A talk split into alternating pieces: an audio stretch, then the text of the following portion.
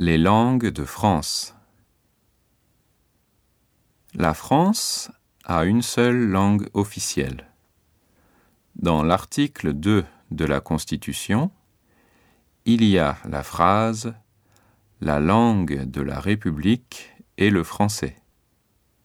C'est une langue d'origine latine. La langue de Molière a une grande tradition littéraire.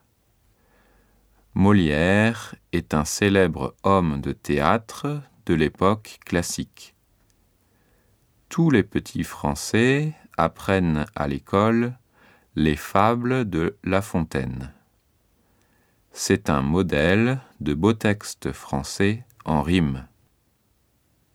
Depuis le XVIIe siècle, et aujourd'hui encore, l'Académie française a la charge des travaux d'aménagement linguistique. Mais selon les régions, les gens ont des accents différents. Les Marseillais n'ont pas la même prononciation que les Parisiens. Il y a aussi des langues régionales. Par exemple, le breton, l'alsacien ou le corse. Elles sont très différentes du français. Les immigrés ont encore d'autres langues comme l'arabe ou le portugais.